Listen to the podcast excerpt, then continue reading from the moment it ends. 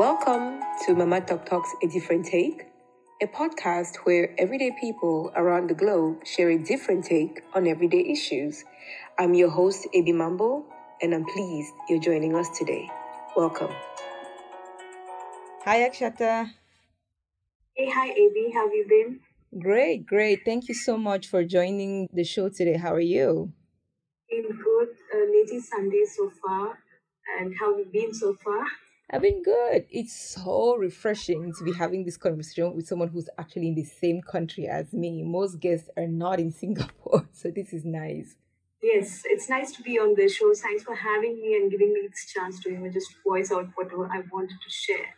Absolutely. And that's what this show is all about, of course, is bringing diverse perspectives from people and parts of the world that we actually don't get to hear about often. So I'm really glad that you're here with us. So I will first start off by, in addition to welcoming you to the show, to give whatever kind of introduction you want to give of yourself to the audience.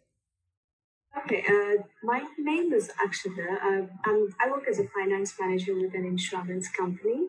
So I've been in Singapore for almost 13 years now. My marriage lasted like 12 and a half years, and I've been recently divorced. And I just wanted to share my views of about the social stigma, the subtle social stigma that still exists in our modern societies towards divorcees and single parents.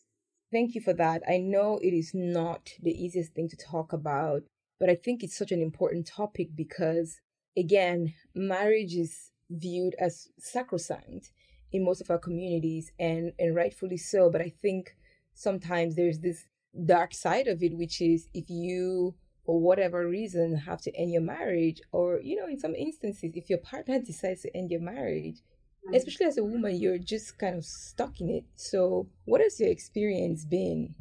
Uh, see there's nothing called as a perfect marriage anywhere but i have learned that i'd rather light a candle and find a way out rather than sit and keep cursing the darkness you know?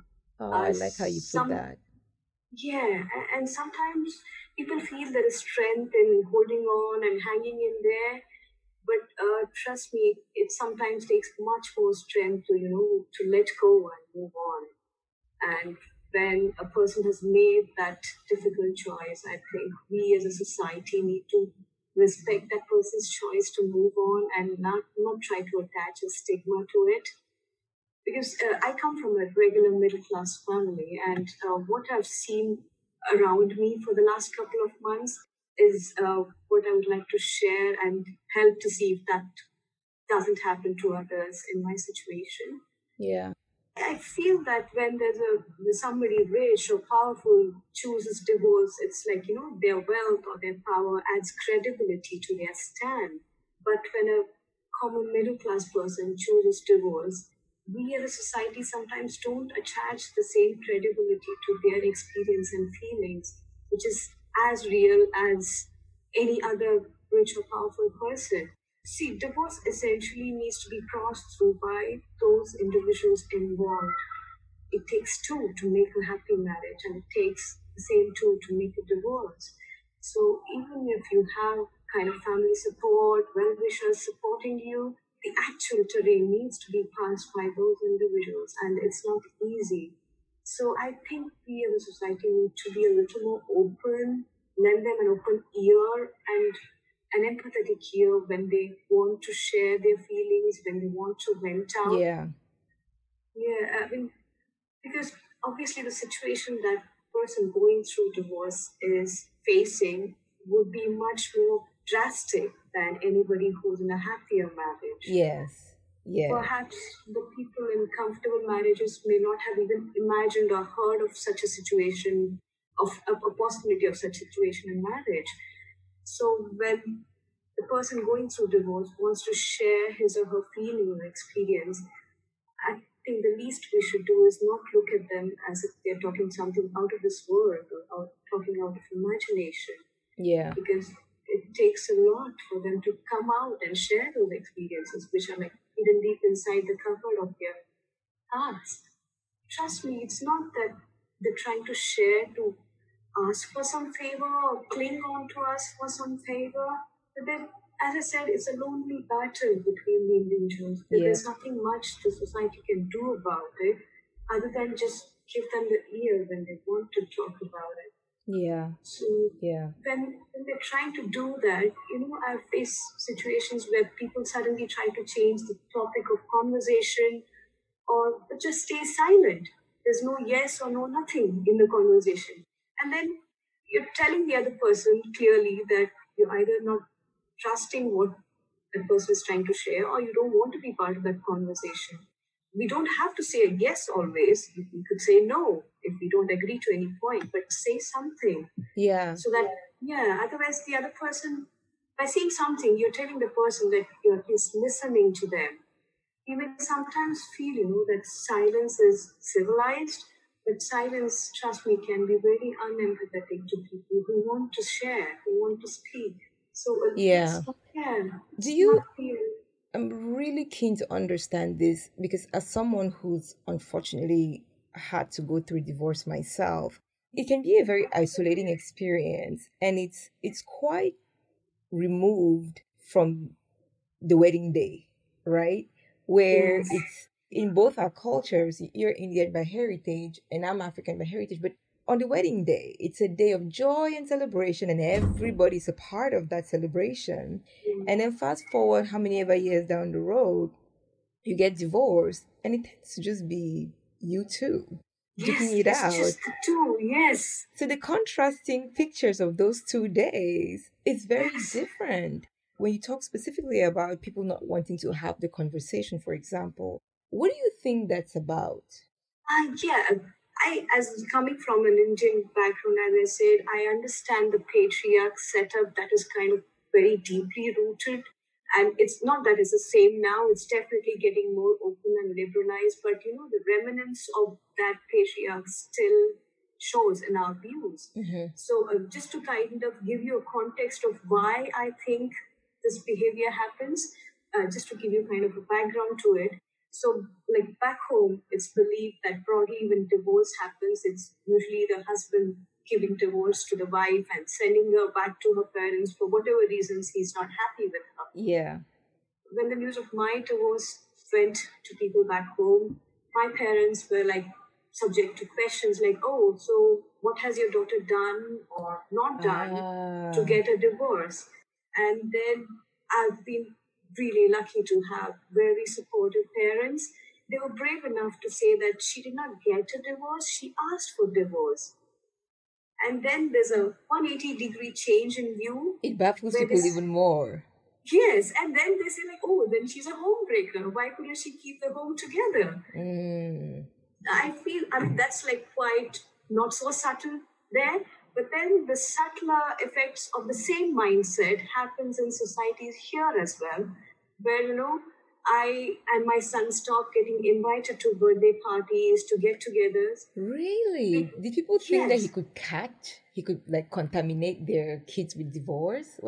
Why? Why is that? he- I mean, I could sense the, I kind of a feeling among the men that, you know, the other women in the circle would get influenced to take stronger stands if I'm part of the Oh. circle. Mm. So that's kind of quite a visible change that happened after divorce.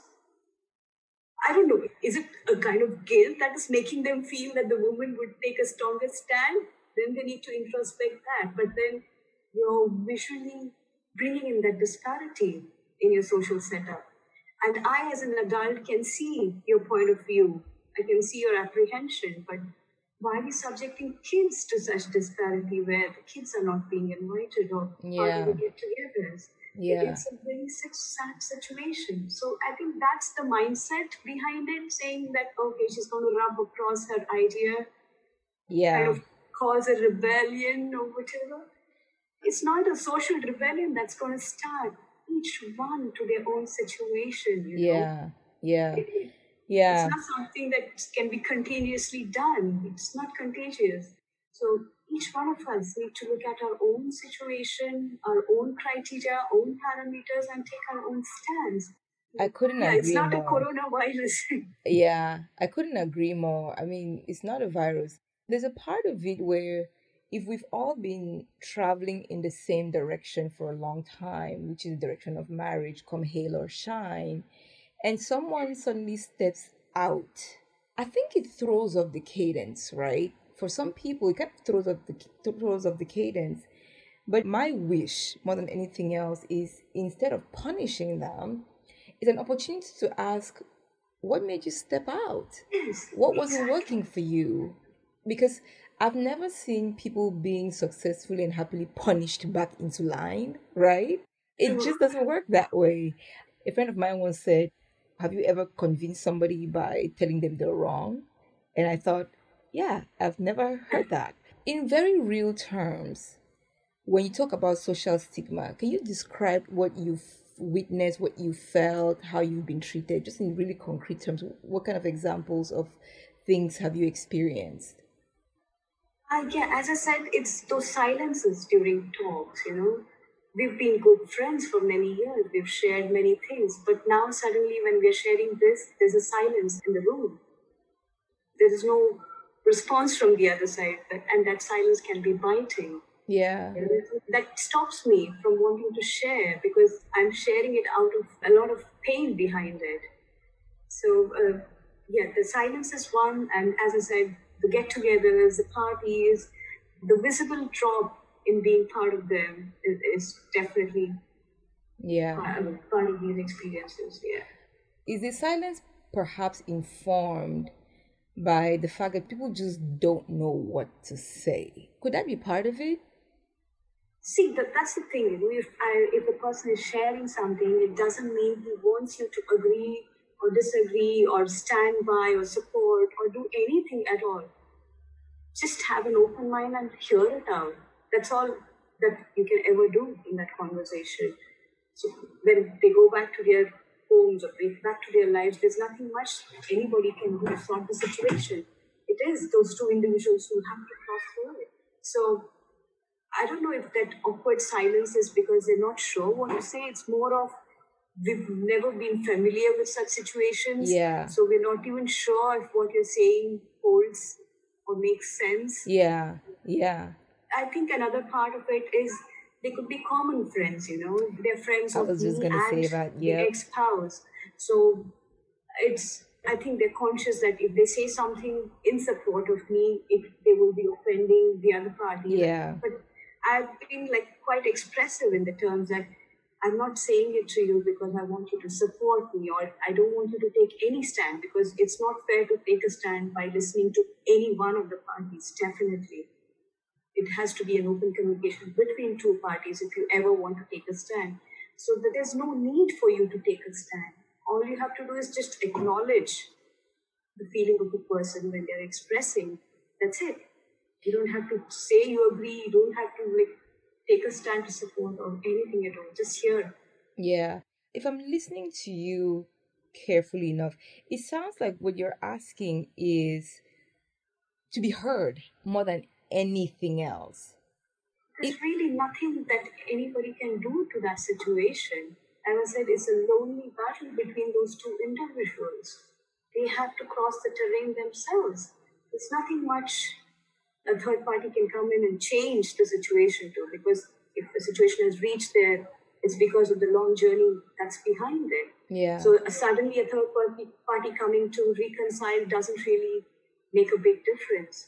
So all we, we need to do is just hear out and acknowledge the way a person is feeling, just for the way he's feeling or she's feeling, not because you think it's right or wrong. Yeah. So one of the things that I I mean, isolation is probably the hardest part of that journey. What have you found to be helpful for you in, in coping with isolation? Because I know one of the things that marriage does, uh, divorce does, which I didn't really see coming, is it rearranges your social group Yes. in a way. And in most parts of Africa, especially West Africa, we say that when you get married to a person, you marry their family as well. And so when you're very, very close to your partner's family, it can be a really difficult thing because you want to maintain those relationships, which in and of themselves may actually survive the marriage. Yes. But then there's also that kind of awkwardness, for lack of a better phrase, where how can I be close to your parents, but we're not together? It's almost a redrawing of the lines and a reassessment of the relationships. What has that been like for you? Just this kind of question of mutual friends or family and having to redesign your social circle? Oh, that, that's a very good question, actually. I would, you know, for me, an ideal situation is we divorce as husband and wife and not as parents. We would never be able to separate as parents of the child. So it would be good for me if we can still keep a cordial relationship between us as well as the families involved. Yeah. It's not we're, we're not divorcing because we hate each other or whatever. It's just that we may not be compatible to each other's energies. There's nothing wrong with that. So there's no personal grudge or hatred that needs to be carried. That for me would have been an ideal situation. But unfortunately, it doesn't work that way in many cases because, as I said, the patriarch is so deeply rooted that sometimes they can't take the fact that the woman has stood up and asked for divorce. So he's like, how can I be dumped with a divorce? So how, how is my son being dumped with a divorce? That kind of view where unfortunately the relationships have been completely cut off from the other side. Yeah. But it, that's an unfortunate situation. But ideally, I would have been very happy if the cordial friendship stayed between me and the ex-spouse and as well as the family. Yeah. yeah. Yeah, that's unfortunate because children get caught in it. And you do the best you can. I mean, we, we really just do the best we can, don't we? Um, in terms of the isolation, do you find that your son understands what's happening or doesn't quite? I think I've been lucky that way. He's uh, he's suddenly becomes so much more responsible and mature in the situation than any kid of 10 years age would be. So he's he is completely because he's been part of the not so pleasant atmosphere at home. Mm. He's seen the uh, unpleasantness in the relationship. So now he sees a more peaceful and happier position. Both the father is more peaceful and the mother is more happy. So he can see the difference in the situation and he's kind of prefers this than to staying together and not have a happy family. So he's suddenly grown up. A couple of years ago, when they still considered divorce, so the first question he asked me then was like, but everybody has mama and papa. Why should I not have mama and yes. papa? Yes. Yeah, but now the situation is that I have a happier mama and a happier papa. That's good enough for me. What if they don't stay together? So I can see that that maturity in him, like in a couple of years. Yeah, that question broke my heart. Yes. Because, you know, my, my son asked me that, Mommy, but other people have mommy and dada. Why yes. not me? And having to talk a child through that is such a difficult thing because in their world and in, in the society in which we live, they've grown up with almost just a singular version of what a family unit looks like. So to have to be, in some ways, some of their classes, for example, the pioneer of this new dynamic, it's not something that they're ready for, right? And I understand them because they didn't ask for it. You know, it's it's also just every day I just wake up and hope he's happy, he's healthy, and I can be there. And one thing I don't try to do is be his father and his mother. So this is shifting us a bit to the single parenting dynamic now. I can only be a mom, but I know every child needs their father or a fatherly figure. So how are you navigating that space? That would have been an ideal space for me as well. That would be something that, you know, not put so much pressure on me. But unfortunately, the bond is physically separated because my husband is relocated to another country. So there's not much of regular meetings that will happen with my son. So I kind of have to pick up the role of the man of the house and the woman of the house as yeah. well. So I, have never been in I've been never been into this technical part of the housing.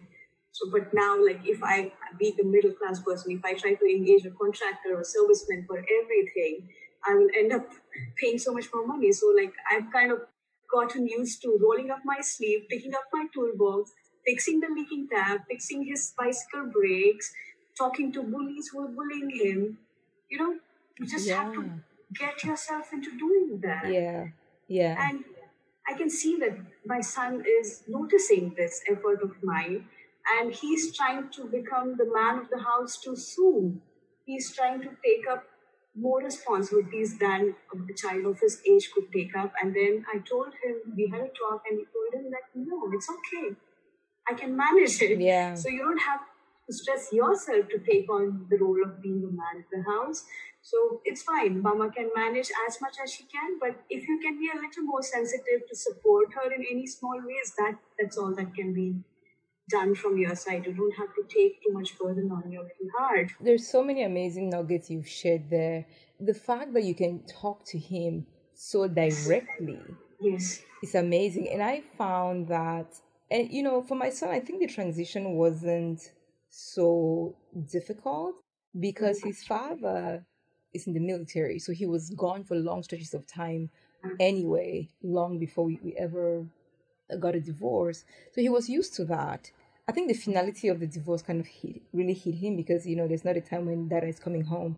But I found that I could have really transparent conversations with my son. I had to peg it to the right age because I'm careful about not burdening them with things that I don't want to weigh him down with. But I found that I could be very candid with him and tell him, okay, so I don't know how to change a tire. It might take mommy a bit longer, right? And I remember when we lived in the US, I remember we had a snowstorm and the driveway was just about four or five inches covered with snow. Mm. And I had to take him to, I had to go to work the next day and take him to daycare. So that night, he watched me like shovel snow off the driveway. And he was so used to seeing his dad do that. So he couldn't quite reconcile that. I used it as a platform to talk to him about the importance of cooking, of men cooking, and just having life skills.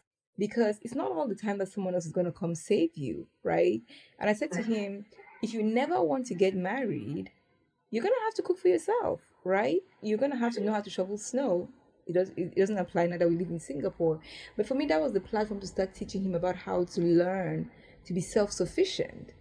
So, have you found that with your son that you, you're able to just talk to him in a way that perhaps you didn't have to before? I don't think the way I talk to him has changed because I've been I've always had that in my mind to keep my communication channels to him very open. Luckily that's what I had with my parents. So we as a family were very closely bound to each other, where every evening each of us comes back from our school, college, work, whatever. We sit together and each one talks what happened to them throughout the day, right from what they ate, what somebody said, how they felt, everything. We used to just it was like a thing to do every evening. That's awesome. So I've made sure I've had that kind of bonding with my son right from a very child, very uh, early age. So every day, he back from his school, I back from my office, we just sit and talk what happened during the day, right from the smallest of instances. So I think that that the process of keeping that communication door open made it has made it a lot easier. Yeah, the topics I talk to could have changed now. It, it's more mature now, but that ease of being able to say anything to him and he being able to say anything or ask anything to me has been open for many years now. That- Yeah. That's that's a deliberate effort that we made from early childhood. And how have you seen yourself kind of change in this process? Think about actually that two years ago, for example, and the woman who's emerged in the last few months. What are some of the things about you that have changed, maybe even to your own surprise, if any?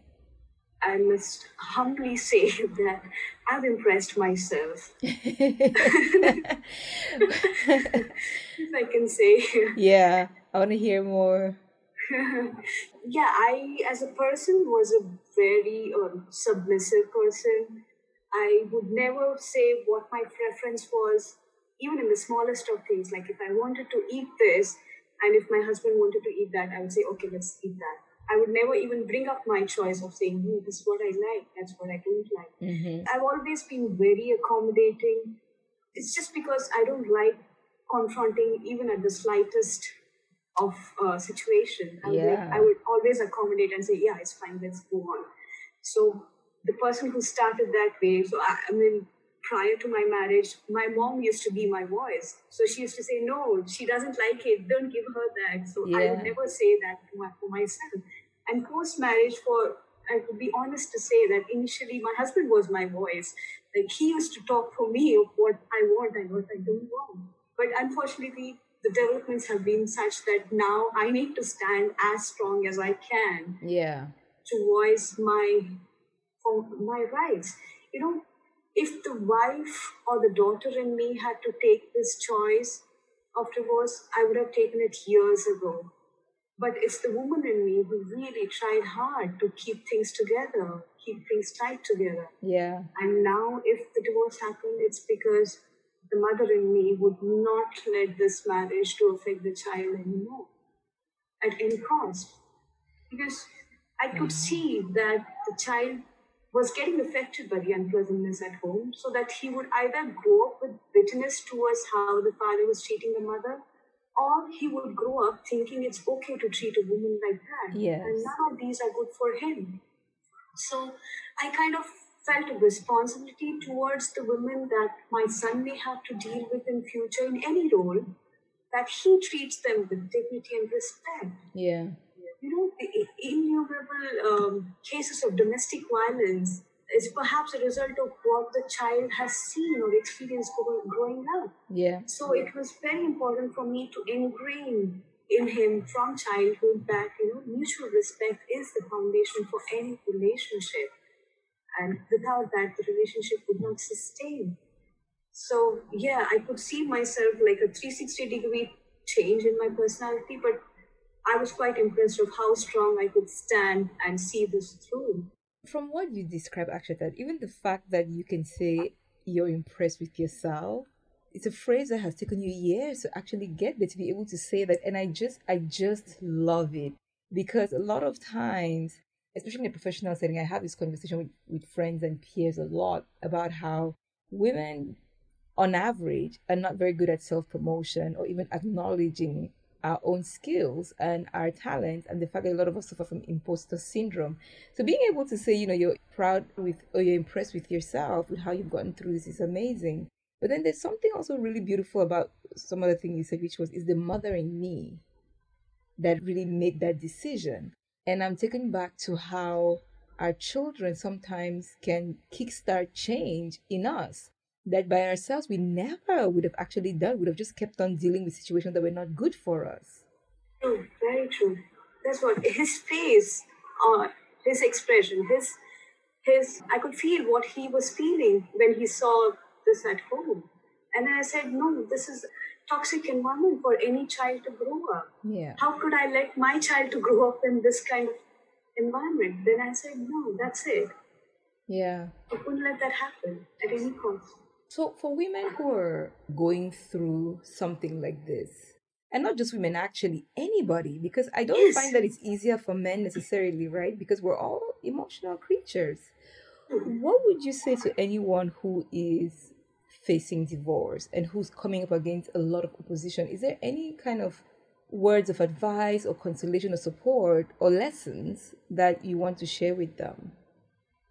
Yes, definitely, yes there's one thing that has uh, very clearly helped me sail through this, has helped Rishi, my son, sail through this, is the practice of yoga. So uh, we've been practicing this uh, yoga for over five, six years now, and my son has also been doing it for a couple of years. So it has given me an anchor.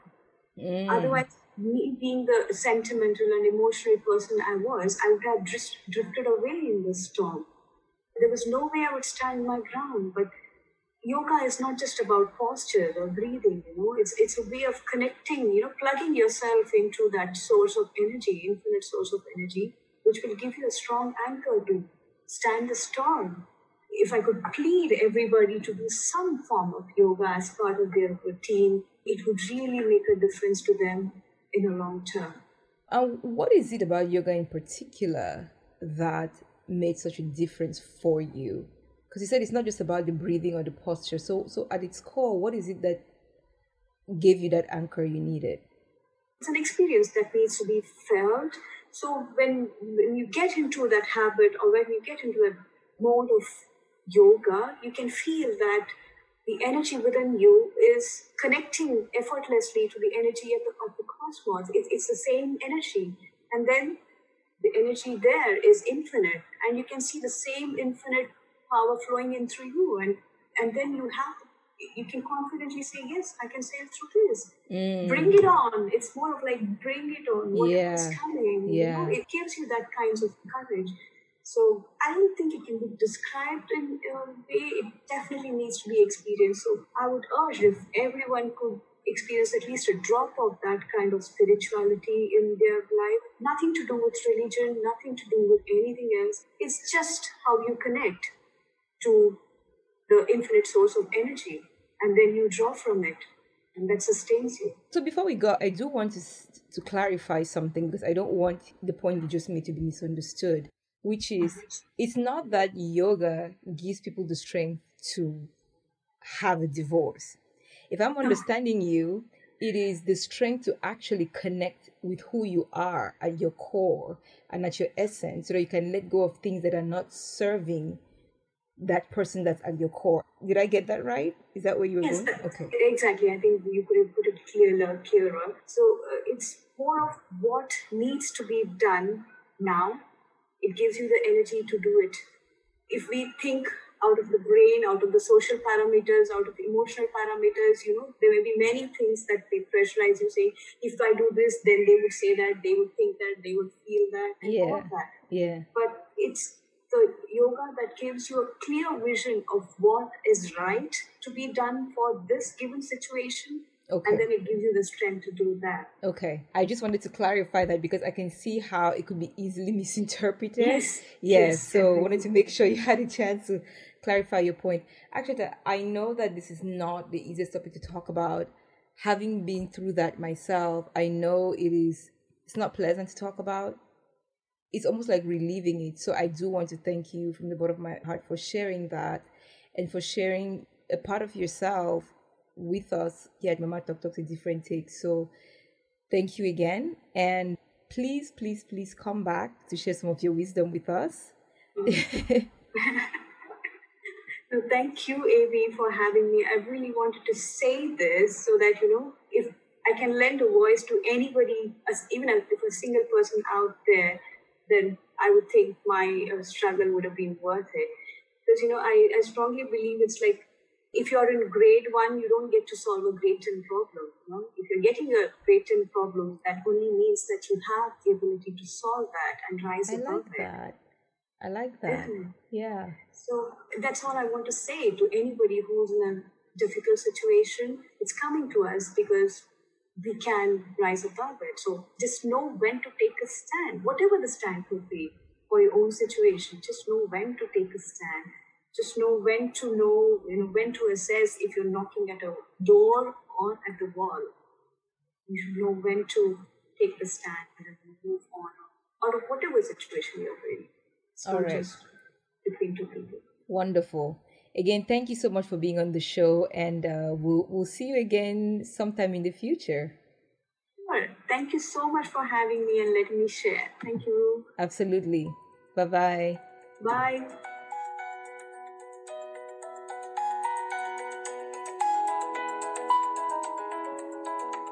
Welcome to Mama Talk Talks A Different Take, a podcast where everyday people around the globe share a different take on everyday issues.